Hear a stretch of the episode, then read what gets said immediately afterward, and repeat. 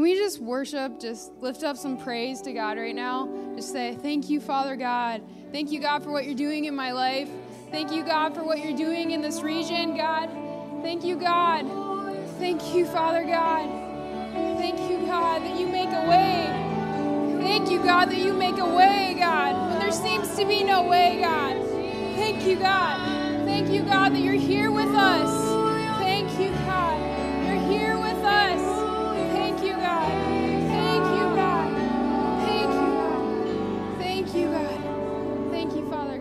Thank you, God. Thank you, God. Uh, when I was just back there, I was just thinking about this that I feel like God was saying that He's rewriting your story. He's rewriting maybe how the definition of your life has been or how you see things. And I just remember, I was just thinking about when he led Joshua into the promised land. He, he told him the promise. He said, like, this is the promise. But everyone else saw the giants. But Joshua saw the promised land. That's what he saw. He said, Oh, but it's flowing with milk and honey. It's, we got so many things for us. But, but everyone else saw the giants. And I think that's the thing is, what are you looking at? Are you looking at the promise that God placed in front of you? Are you looking at what He said? He called you to become something, He called you to fulfill something. Are you looking at that? Or are you looking at the giants? Are you looking at the obstacles that are going to trip you up? Come on, if we look at the obstacles, then we'll never get the promise. If we look at the obstacles, we'll never fulfill the call on our lives. Come on. God's got big things. God's got big things. Come on. The obstacles can't keep you from getting there. Come on. You're God's kid. You're God's kid. You're God's kid. He can make a way. He says, I make a way when there seems to be no way. I make a way when there seems to be no way. Come on. Come on. He's got big things. Come on. This isn't the end of your story. This isn't the end. It's just the beginning. It's just the beginning Come on.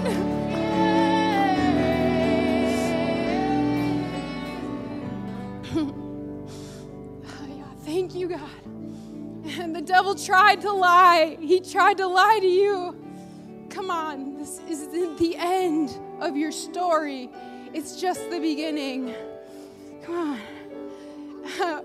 You're about to walk into some great things. Come on.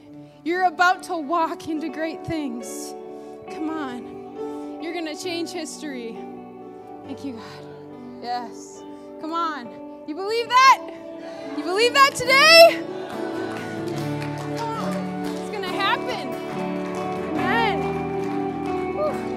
Thank you, God. Well, it's a good day, huh? It's a good day. Well, you guys can greet your neighbor.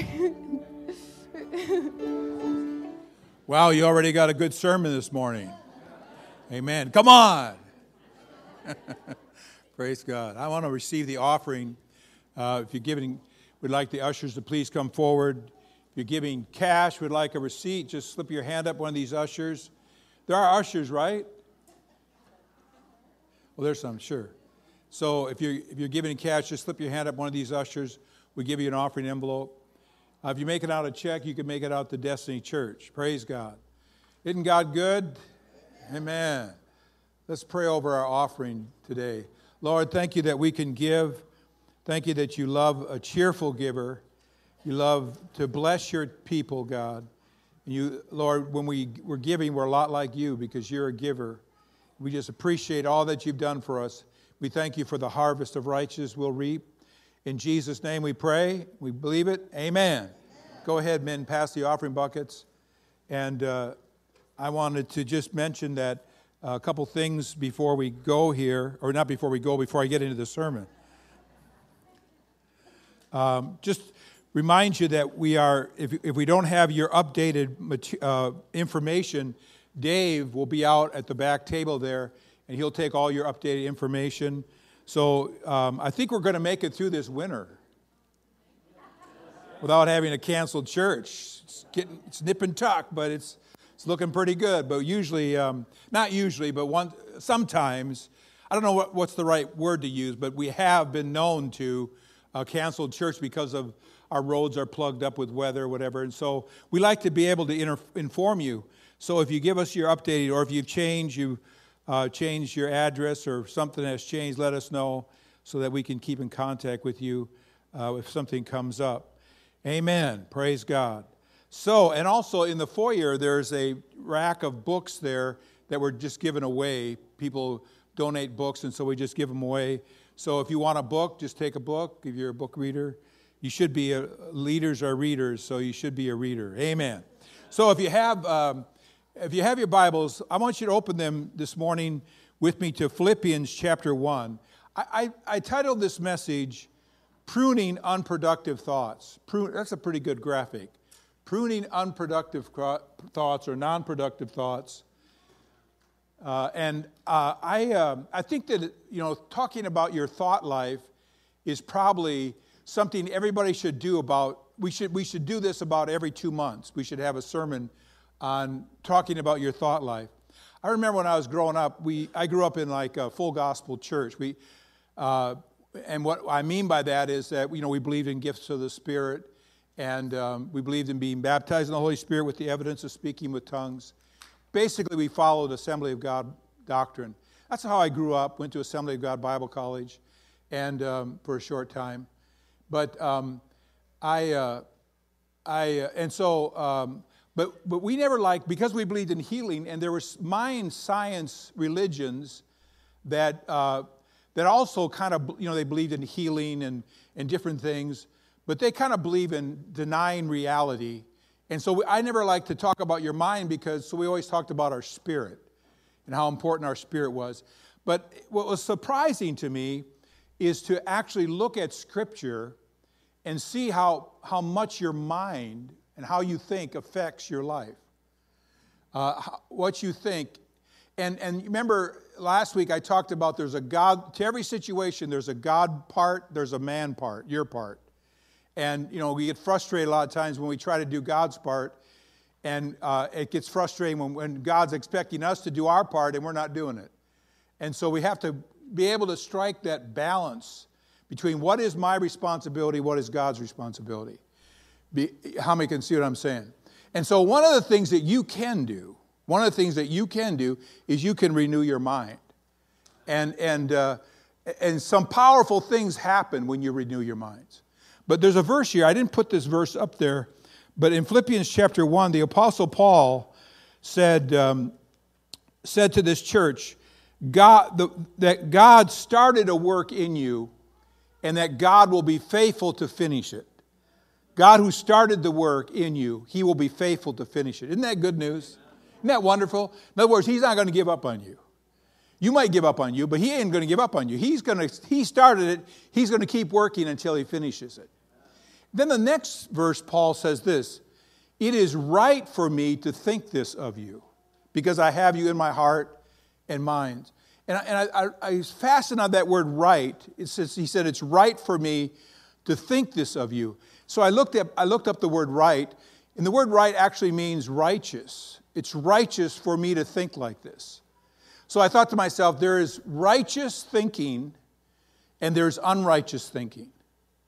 And so Paul says, for me to think this, for me to think that God who started the work is faithful to, fi- he'll be faithful to finish it, he goes, that's righteous thinking. So he goes, I want to have righteous thinking. So I started thinking about that a lot, about how important it is for us to have righteous thinking or thinking that is consistent with the way God thinks.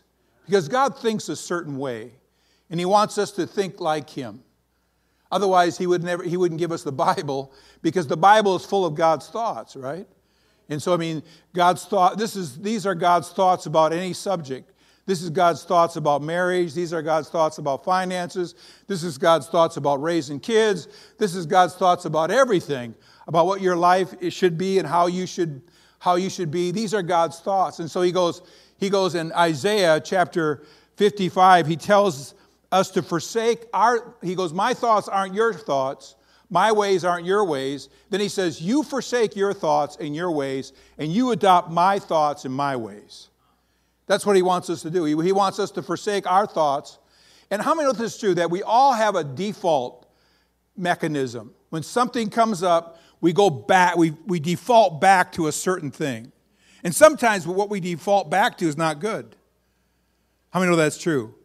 But, but you know, they say this. Um, I was reading this book by this guy who's talking about your mind. And, he's, and he says that, you know, when you start, when you think thoughts, certain kind of thoughts, let's say you think evil thoughts, like lustful thoughts. When you think lustful thoughts, the more you think them, the easier it is for your mind to go default back to that. You see, a, a, if you're a guy, you see a beautiful woman, and so your mind defaults back to that. It's easy to do that. And what happens is the more you do that, the wider that pathway, it's called, they're called ne- neurons, I think it's neurons, the wider those pathways become. And so that's just one example, but it, it can be with anything.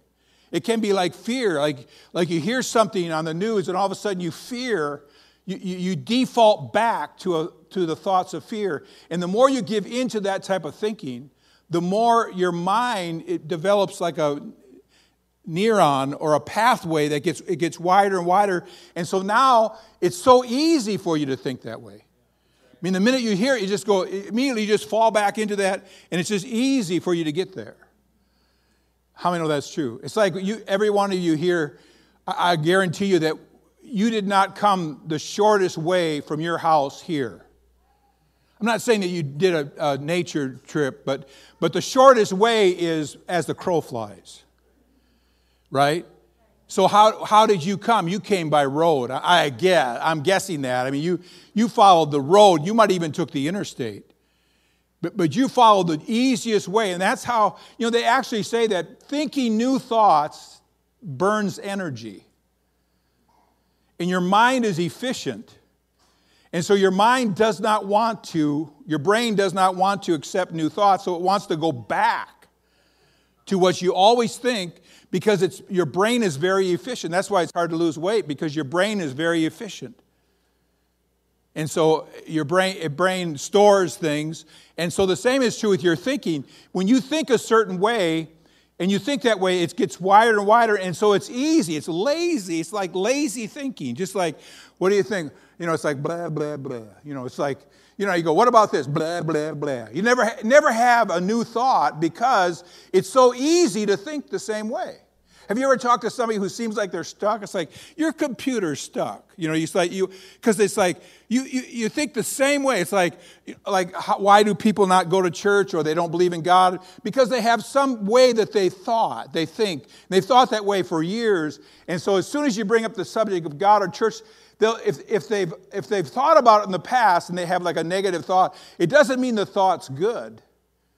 But they'll go, well, all Christians are hypocrites. Or, you know, they'll say something. Oh, I don't go to church. I got hurt in church. And so they have this, they have this pathway that they immediately go on, and that's where they thought, that's where their thinking goes, because that is the lazy way to think. How many can see what I'm saying? And so sometimes it's a challenge to think differently. Like, it's like, you know, um, I don't know if, you know, uh, you know, I've done a little bit of marriage counseling. I'm not very good at it because I just, I feel like just saying, suck it up, come on, you know. You know. But I've done, I've done a little bit of it. But it's so funny to listen to people talk because you can see that they, like if, if they're having trouble, it's usually they, they have some issue. Well, you know, he's always, he has never stepped up you know, he, ne- he have never stepped up and taken responsibility.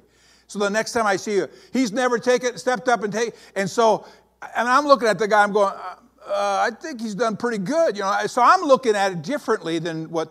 And so we can look at the same situation and we can come to a different conclusion based on how we think. How many follow what I'm saying? You know what's so interesting about thinking, and most people don't realize this, but you know, the whole human race, Satan took the whole human race captive with a lie.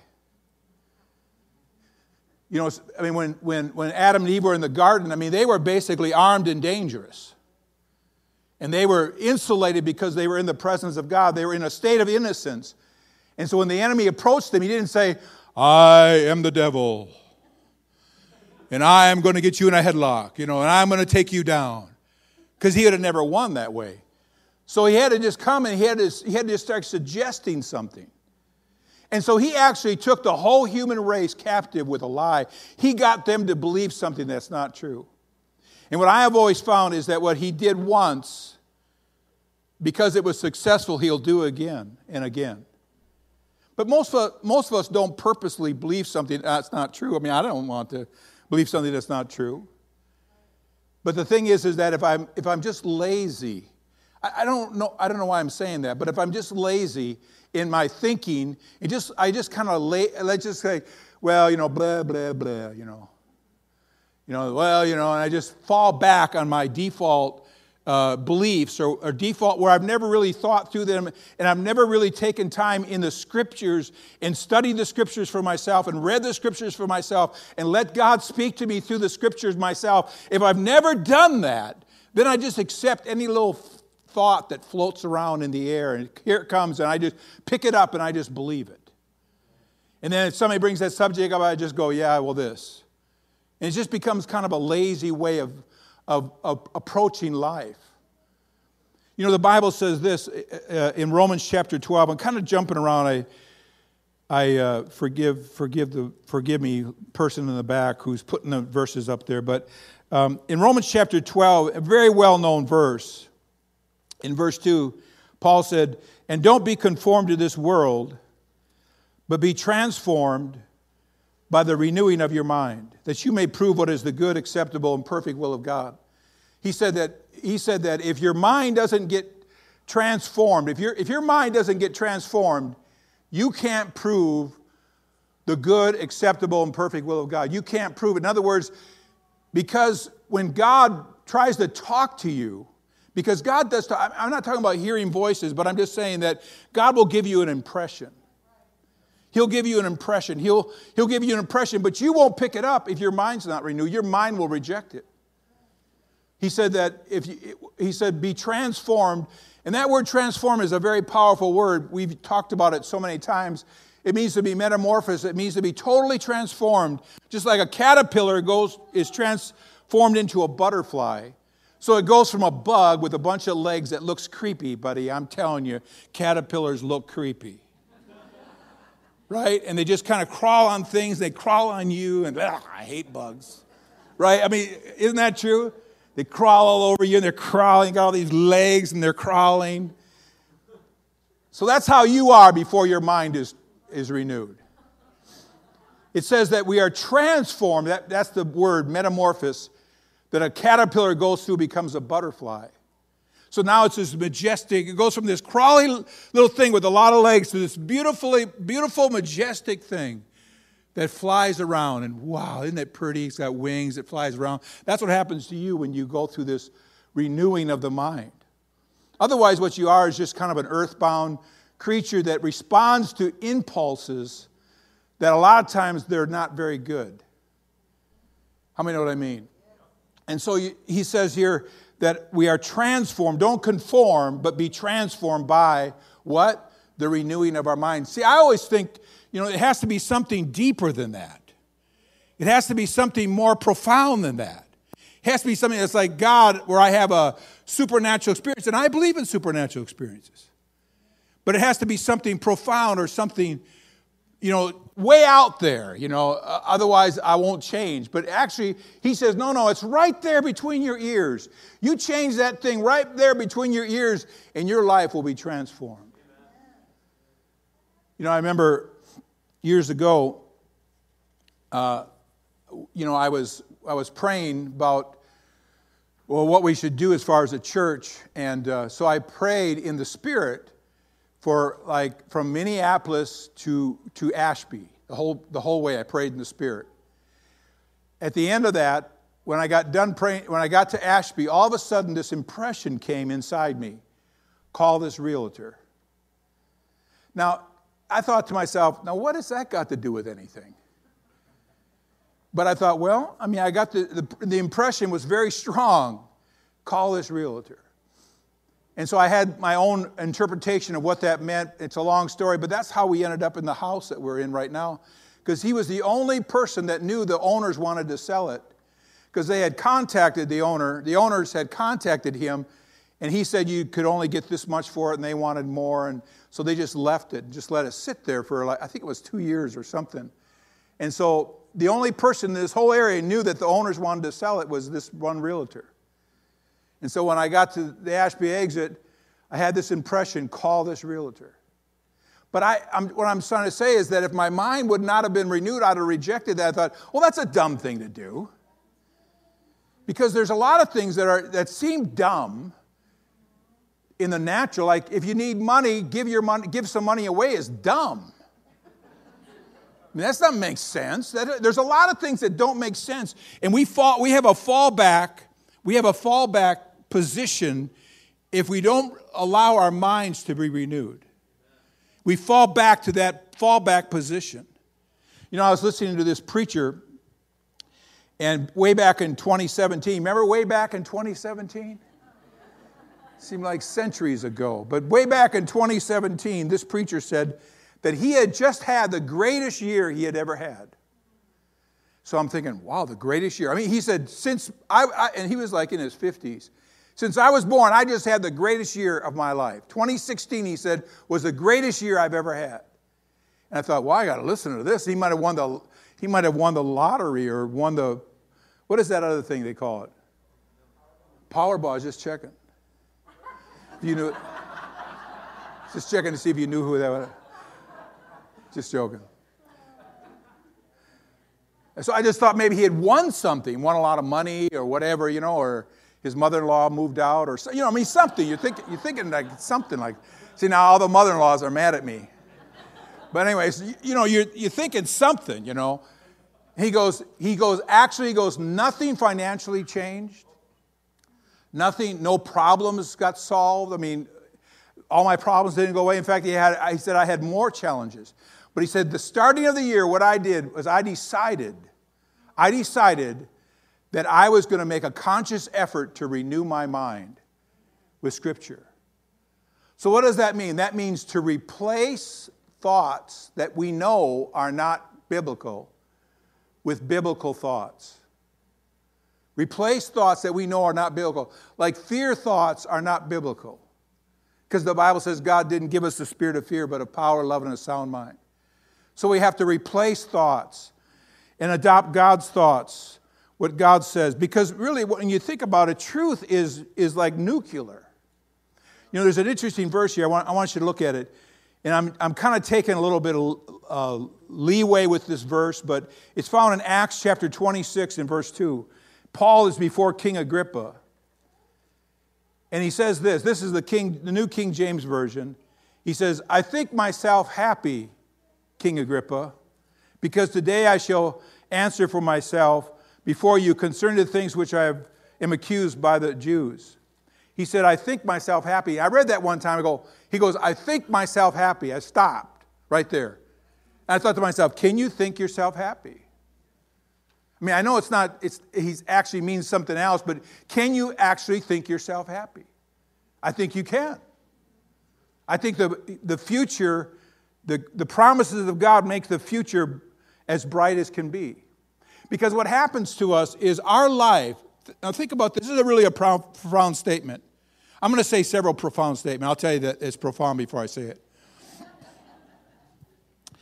I've done that before, and I, I said it, and nobody thought it was profound, but I think this is profound. Your life goes in the direction of your dominant thoughts. That is profound. Your life goes in the direction of your most dominant thoughts. So, in other words, if you are depressed or you're despondent or you're filled with despair, it's because your, your thoughts have gone in that direction. Your life goes in the direction of your most dominant thoughts. So that's why it's so important for us to understand. Like I said, Satan, Satan took the whole world captive by a lie, but basically by a thought. He got Eve to accept the thought, and then Eve got Adam to accept the thought. And basically, through a lie, he took the whole human race captive. That's why Paul said in 2 Corinthians 10, he said, The weapons of our warfare are not carnal, but they're mighty through God to the pulling down of strongholds. So if you stop right there, you think, well, well, you know, and I had, I remember I used to, we used to talk about strongholds being something out there in the atmosphere somewhere, strongholds, you know, over cities or whatever. And, and, I'm sure there are strongholds over cities, but when, when you look at that verse again, put that verse back up again. When you look at that verse again, if you keep reading there, he says, uh, is a, a stronghold is a house of thoughts.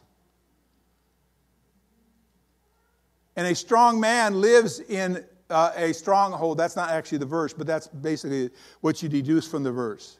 Casting down imaginations and every high thing that exalts itself against the knowledge of God. So what happens is you, you know how the devil gets a hold of somebody? Is he, he builds a, a house of thoughts in a person's life, and then he inhabits those, that house that he built there. See, there's a, there's a statement, let me just make this another profound statement. Any thought that you don't take captive will take you captive. Oh, Steve, I felt that one. That's what that verse is saying. Any thought that you don't take captive will take you captive. Any thought that you haven't taken captive has you has you captive. I think the biggest problem, you know, when we talk about faith, the biggest problem with faith is not that we don't have faith.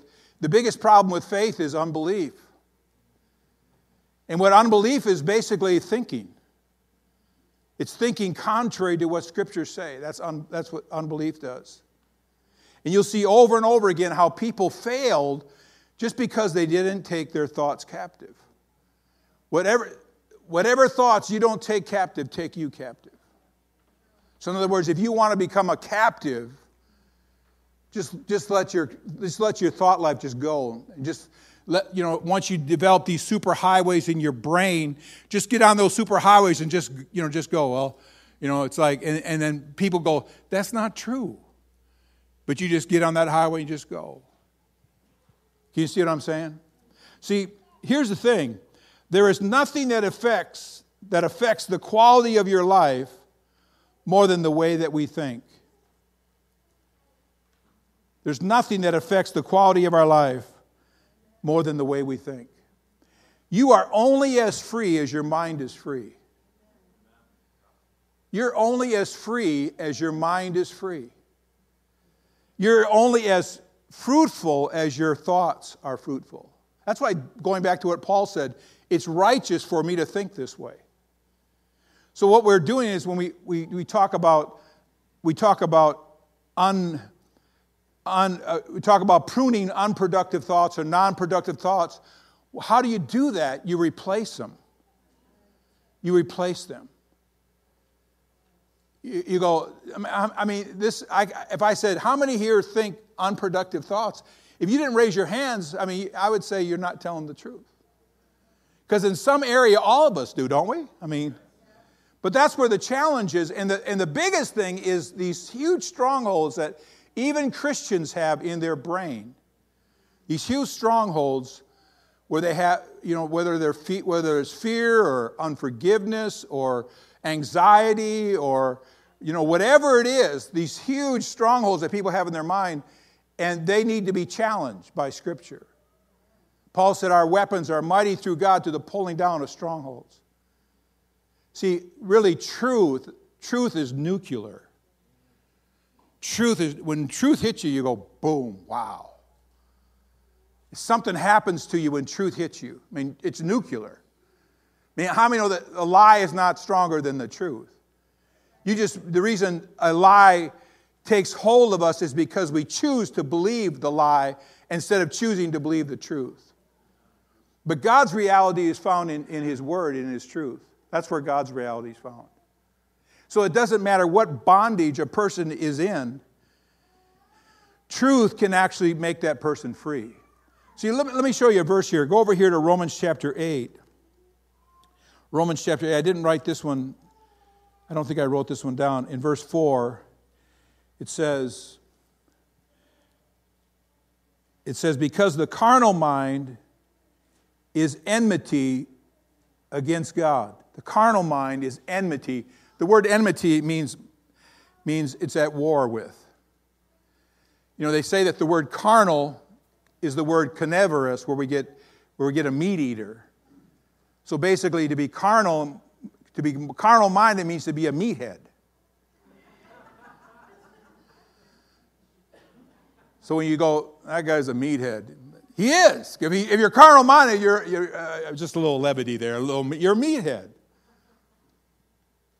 He says to be carnal minded is enmity. The word enmity is, means to be at war with God.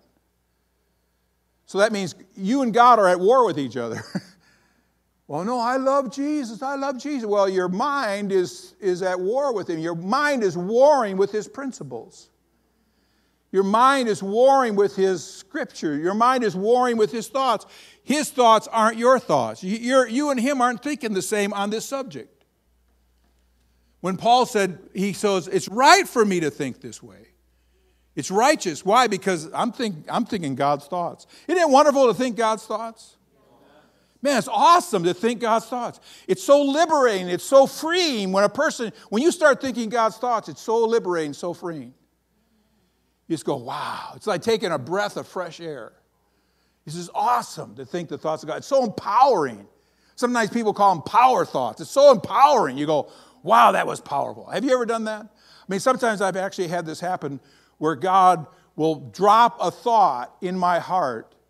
It's so powerful that I have to get up and walk around a little bit. You got to walk around and go, whoosh, whoosh. Whoa, that was powerful. Whoa, lay another one on me, Lord. You know, lay another one on me. Wow. And what he says is, don't lose that thought. Hang on to that thought. Amen. Because then you hang on to that thought, you and God are thinking alike. Isn't that true? Well, that's powerful. That was another profound statement. And so he says here that um, the carnal mind is, he's talking to Christians. Because you can always tell you might have like you go i believe this i believe this i believe this i believe this i believe this. And they might i might say woo those are all awesome. Something happens whatever you fall back to that's that's your core that's your core values. Right? So in other words if you go i my god my god meets my needs according to his riches and glory not according to this world amen glory to god I don't have money to pay my rent. Oh no, what am I going to do? Eh. We just found out what you really believe, right? It's what your thought, what's your thought like. And so what, what we're saying there is that if I could pop your head open and look at your neurons, I would see a, a major highway of fear. Even though you have these ideas that well, the Bible says he meets our needs, but, but really you have this highway of what are we going to do? My God, what are we going to do? Isn't that true? And so what we want to do is we want to we want to start. That's why you know I, I read one time where it said, um, you know, I was meditating on where where. Are you guys still with me? Are you thinking real hard, or is this like, well, when is this going to be over? This is a bloodbath. You know, when is this over? One time I was, I was, I was, I was thinking about John the Baptist's message where he goes, Every high thing will be brought low, every low thing will be brought high. The crooked way will be made straight, the rough place is plain, and the glory of the Lord will be revealed. And so I thought, what does that mean? I mean, the high things will be brought low, the low things high, crooked way made straight. So I was riding uh, on the bike trail. I know it doesn't look like I ride bike trail, but I was riding the bike trail on a bicycle. I was, and this bicycle did not have a motor. I mean, have you ever seen these guys that get bicycles with motors? I mean, come on. Kind of, I mean, that kind of defeats the whole purpose of the bicycle, doesn't it? I mean, so I was riding the bicycle and I kept thinking about that verses, and all of a sudden, I noticed as I was riding down the, the bike trail, which was at one time a railroad track, I thought I started noticing that what they did was every dip they filled it in. Every hill, they cut it down. Every crooked thing, they made it straight. Have you ever noticed that about railroad tracks? They don't they don't turn much. They unless they're in the mountains, but they don't turn much, and they're pretty straight. I mean, they have slow de- inclines and slow declines. Thank God for that. And all of a sudden, it hit me what what what the what, what John the Baptist was talking about. He's saying that God is going to straighten out people's thinking. God is going to straighten out people's thinking. The glory of the Lord, the, the, the truth of God, the person who is called the truth is about to appear on the scene, and he's going to straighten everything out. He's going to show you what God's really like. And that he was announcing the way for Jesus to come. See, sometimes what happens a lot is when we go into a time of revival, revival follows people you know, really having to have ideas in their hearts and minds challenged, and crooked ways being made straight, and rough places plain. Because when you think about it, when you think about how, how you know, like if, um, you know, like um, you, if you went into the Amazon jungle and you wanted to, went into the Amazon jungle and you wanted to bring a lot of stuff in there to help people, these people that live in these remote places. I mean, it's really hard because they don't have roads. Oh, what we're, what we're going to bring is what we can got on our back, and that's what we're going to bring in there. We're going to bring that in our back, on our back, and we're going to bring that in there. That's about all we can get in there. But if you could build a road, and see, that's what God's trying to do in our thinking. He's trying to build some roads. Some people are wondering why, why don't I experience the glory of God? Why don't I experience the presence of God? Because you live in a remote place spiritually. And so what happens is, well, it took me days to get here, but I got a few things in my backpack for you. Here, here you are. Oh, thank you very much. But where's the great things? Where are the big things? Where are the mighty things of God? Well, we can't bring those things there. We got to get a road in here. And what has to happen is a, a, a change of thinking has to happen. Because when our thinking changes, it's almost like we're building a road. Does, how many follow what I'm saying? It's like we're building a road in there. And then all of a sudden we can drive the semis in there, and all of a sudden we can unload all kinds of stuff. But I mean, the truth is, most a lot of Christians they live in remote places spiritually. They're hard to reach because we're out there, buddy, in La La Land. I don't know what La La Land is, but we're out there. And I don't mean that we're out there in, in, in, like we're really weird. The problem is we're probably too much like the world for, for God to really do something, everything He wants to do in our lives. So, that, so let me just say that again. There's nothing that affects the quality of our lives more than the way that we think. So let me give you one more verse here, okay? I want you to turn to John chapter 8. And so you should look, there, look at that. And so the mind basically is the scene of the most intense spiritual battles. The mind is the scene of the most intense spiritual battles. Right now, there's a battle for your soul and for your life, and it's taking place in your mind. You have to either decide if you're going to accept truth and accept God's perspective, or if you're just going to go along with the superhighway that you have in your brain right now. Look at John chapter 8. In verse 31 and 32, it says, Then Jesus said to those Jews who believed in him, believed him, If you continue or abide in my word, somebody just got slain in the spirit. you are my disciples indeed and you shall know the truth, and the truth shall make you free. Now, he, he's talking to Jews that believed. He, he said, Then Jesus said to those Jews who believed, so we would call them believers, Christians. Like I said this last week, I said last week, I said, We're saved by grace, but we're set free by truth. Jesus said right here, If you continue in my word, he said to those Jews that believed. So they were believing Jews, Jews that believed on Jesus. So, I mean, if I asked you right now this morning, how many here are believers in Jesus? Most of us would probably raise our hand. I believe in Jesus. So let me say something. Let me tell you what Jesus would tell you if you're a believer in Jesus. This is what Jesus would tell you. If you abide or continue in my word, you are my disciples indeed. You shall know the truth, and the truth shall make you free. So the only way to really know truth is to continue in the scriptures. Continue in the word. Even if you just take 15 minutes a day to read scripture, continue in the word and develop and, and, and, and, and close down those huge highways of fear and all these other things. Start closing them down. And start, because right now, all you got is a hiking trail of God's Word. You, you might have just a hiking trail. And it's hard to get, it's hard to bring stuff there because it's just a hiking trail. And we need to get a super highway so that your default.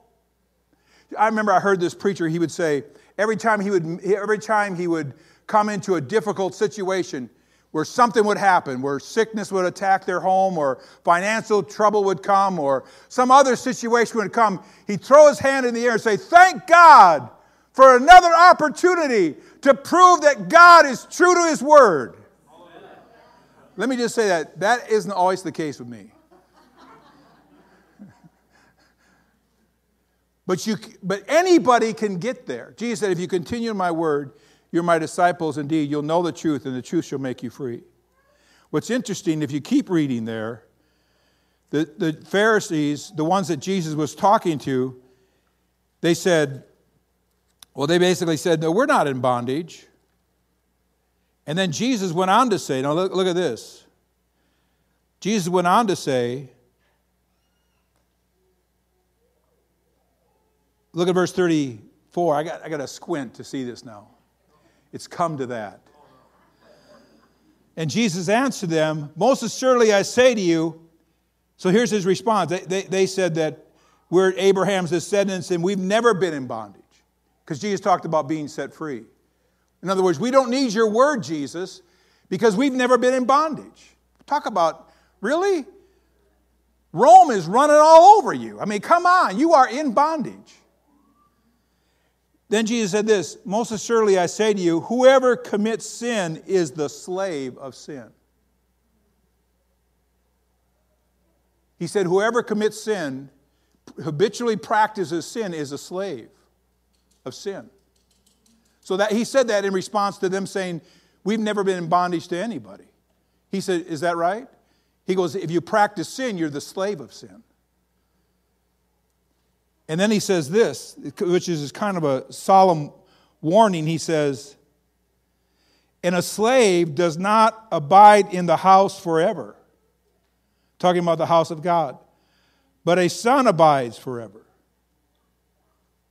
So, what happens, what he's telling you is that sin is really dangerous. Sometimes we preach a lot on grace and we don't realize that sin is dangerous. Because sin that's unchallenged in our lives, sin that's unchallenged in our lives, well, it's like a hook, it's going to eventually pull us away. We have to challenge it. He said, How do you challenge it? Well, he said, continue in the word. There's always scripture that will defeat and break sin's power over your life. He said that if you continue my word, you'll know the truth, and that truth that you know will free you. That uh, you got, like, if you're in bondage to something where you have chains on you, he said the truth will come along and break those chains off of your life, and you walk out free. But why, like I said, every, every lie that we don't, every thought that, rogue thought that we don't take captive will take us captive. That's why we have to be, disciples are people that continue in the Word. That's why sometimes you see somebody, what happened to them? You know, I just, every once in a while you read a story, like in a magazine like Charisma or something, where somebody who was a preacher or something, all of a sudden he just says, I don't believe in God anymore. I'm leaving my wife, I'm whatever, doing this. You're like, do you ever go like, what is going on? How dumb can you be and still breathe? Does somebody have to tell you to take a breath every ever? Breathe now. I mean, come on. But I'll guarantee you that there's something that they, some, some thought that they didn't take captive that took them captive. See, you have to answer the voice in your head. You got to answer it with Scripture. You got to be able to answer with Scripture. That's what Jesus, when he was tempted in the wilderness, he answered the voice with Scripture. He said, It is written. We got to be able to say, It is written. We have to fight through things. I hate to say it like that, but that's basically how it is. And so it's so powerful. Scripture is so powerful. And if we give ourselves to Scripture and allow, allow God's Word to, to, to talk, talk to us and touch our lives, freedom is available to every single person. Freedom is available. In fact, it's so close, it's right here. It's nigh thee, even in thy heart and in thy mouth. The word of faith which we preach. It's right there. Freedom is of this, we should dub this book the book of freedom. The book of freedom. And, and what happens is it, it, it causes lies to lose their grip on you. Let's all stand together as the worship team comes. So I want you to think about this right now as you're standing there. Let's just close our eyes just for a moment as the worship team comes. So, if I said this and if this was true, I, I, say it because I think it's scriptural. If it wasn't scriptural, then it would, I wouldn't say it. But your life moves in the direction of your dominant thoughts. So if you think about your life right now, or you think about your thought life, which direction is your life moving in? You know, it'd be interesting if, if, if, you, if you had a thought and you went there, right, went to the destination right away, at least you'd be able to see, I ended up here because of this. The problem is, you don't go there right away. It's like thoughts create actions, actions create habits, habits create, you know, you see what I'm saying? It goes down until finally you get to a destination. But it starts way back here with, a, with thoughts that you don't take captive. The enemy, the enemy tries to build a house of thoughts in your life. A house. He doesn't, he doesn't live there just because of one thought. But he tries to build a house of thoughts in your life. And then he has access to those thoughts to your life. Those thoughts, that house of thoughts, give him access. That's why Paul said, Don't give the devil an opportunity. Well, if there was no danger, then why would Paul say, Don't give him an opportunity? There's danger there is danger. There's, there's always danger when you're dealing with things, spiritual things. That's why it's so important that we stay with Scripture. That we, we align our thinking with Scripture. When you align your thinking with Scripture, what happens is you're aligning your, yourself with God. Because God, these are God's thoughts. And so here, so if you're spiritually minded, you, your life produces life and peace. If you're spiritually minded, you, produce life and peace. If you're carnal minded, it leads to the Bible, Romans chapter 8 says it leads to destruction. Carnal mind will always lead your life to destruction. And so, a lot of times, what happens is people don't realize is that the enemy, what he does is he takes and puts a thought in your mind. And, and we, when we start thinking it, the more we think about it, the wider that road becomes. And the more bondage the enemy can bring to, into our lives based on that highway that we're, because we're giving ourselves to those thoughts, like their lust thoughts or their fear thoughts or uh, uh, unforgiveness thought, whatever they are, anxiety, Whatever it is, those thoughts, the more you think those thoughts, the wider that highway gets. And the more bondage the enemy can bring. So that, that, that's why we have to abandon that highway. Road closed. I like that. I just thought of that right now. That just came into my mind. I'm, I'm going to consider that an inspirational thought. Road closed. A new road is now under construction. A new road is now under construction that is based on the promises of God's word. Do you have something you want to say?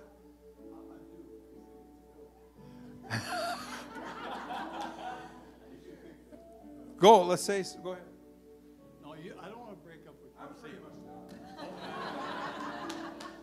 They're done. They're done. They're, they're well done.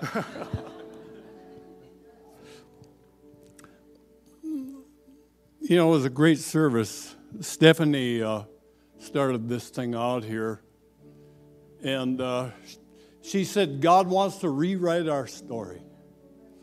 And uh, a lot of times in the in in the worship service, I don't like tracking the words because it takes so much mental effort. So I'll sing with the melody and I'll sing my own melody when everybody else was singing. And I found myself singing, God, rewrite my story.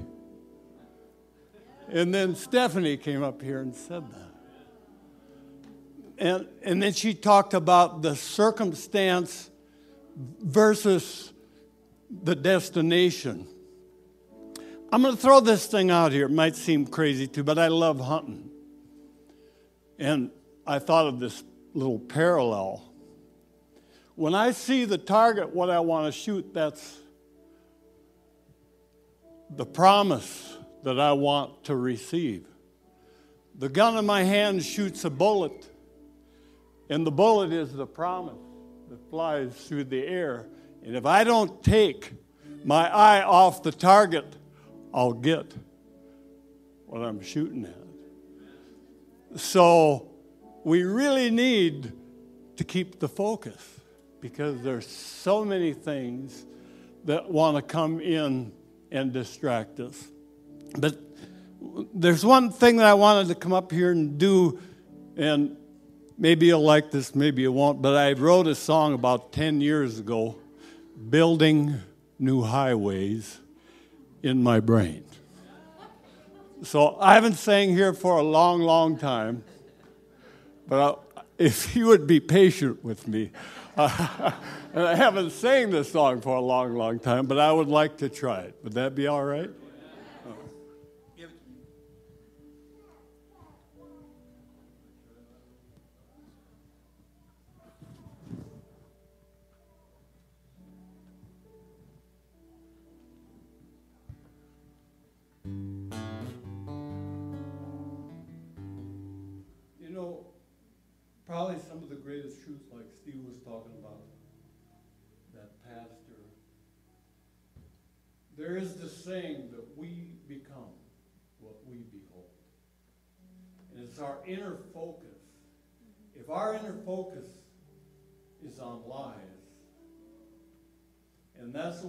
Continue to behold, that's what we will become. Mm-hmm. But if our inner focus is on God's will for our life and His promises towards us, mm-hmm. we will become what we behold. Mm-hmm. So, this is, I mean, I always love that when Steve starts talking about the mind because, to be honest, even in my own Christian life, that has been the greatest transformation for me, is to able to take thoughts captive. They're taking me down highways that I don't want to go down. So, about 10 years ago, my son Aaron was in medical school and uh, in Duluth, and every time I would call him, he was so captivated and owned him that the only thing he talked about was what he was learning. And most of the stuff was just smoke my wires. I don't know what in the world you're even saying. but I do remember this. He was going through neurology, I believe it was, and he started talking to me about this whole mind thing, how even in the medical, in the science field, where they've discovered that when you begin to think thoughts, you actually get a wrinkle in your brain, and it's like a highway. Just keep going down, keep going down. Medical says you can change it, but it takes a lot of effort. You can get that old wrinkle to move out, and you can plow another one. I remember, uh-huh, uh, wow, that's powerful. So, uh, when I hung up the telephone, I went and wrote this song. So let me try it again.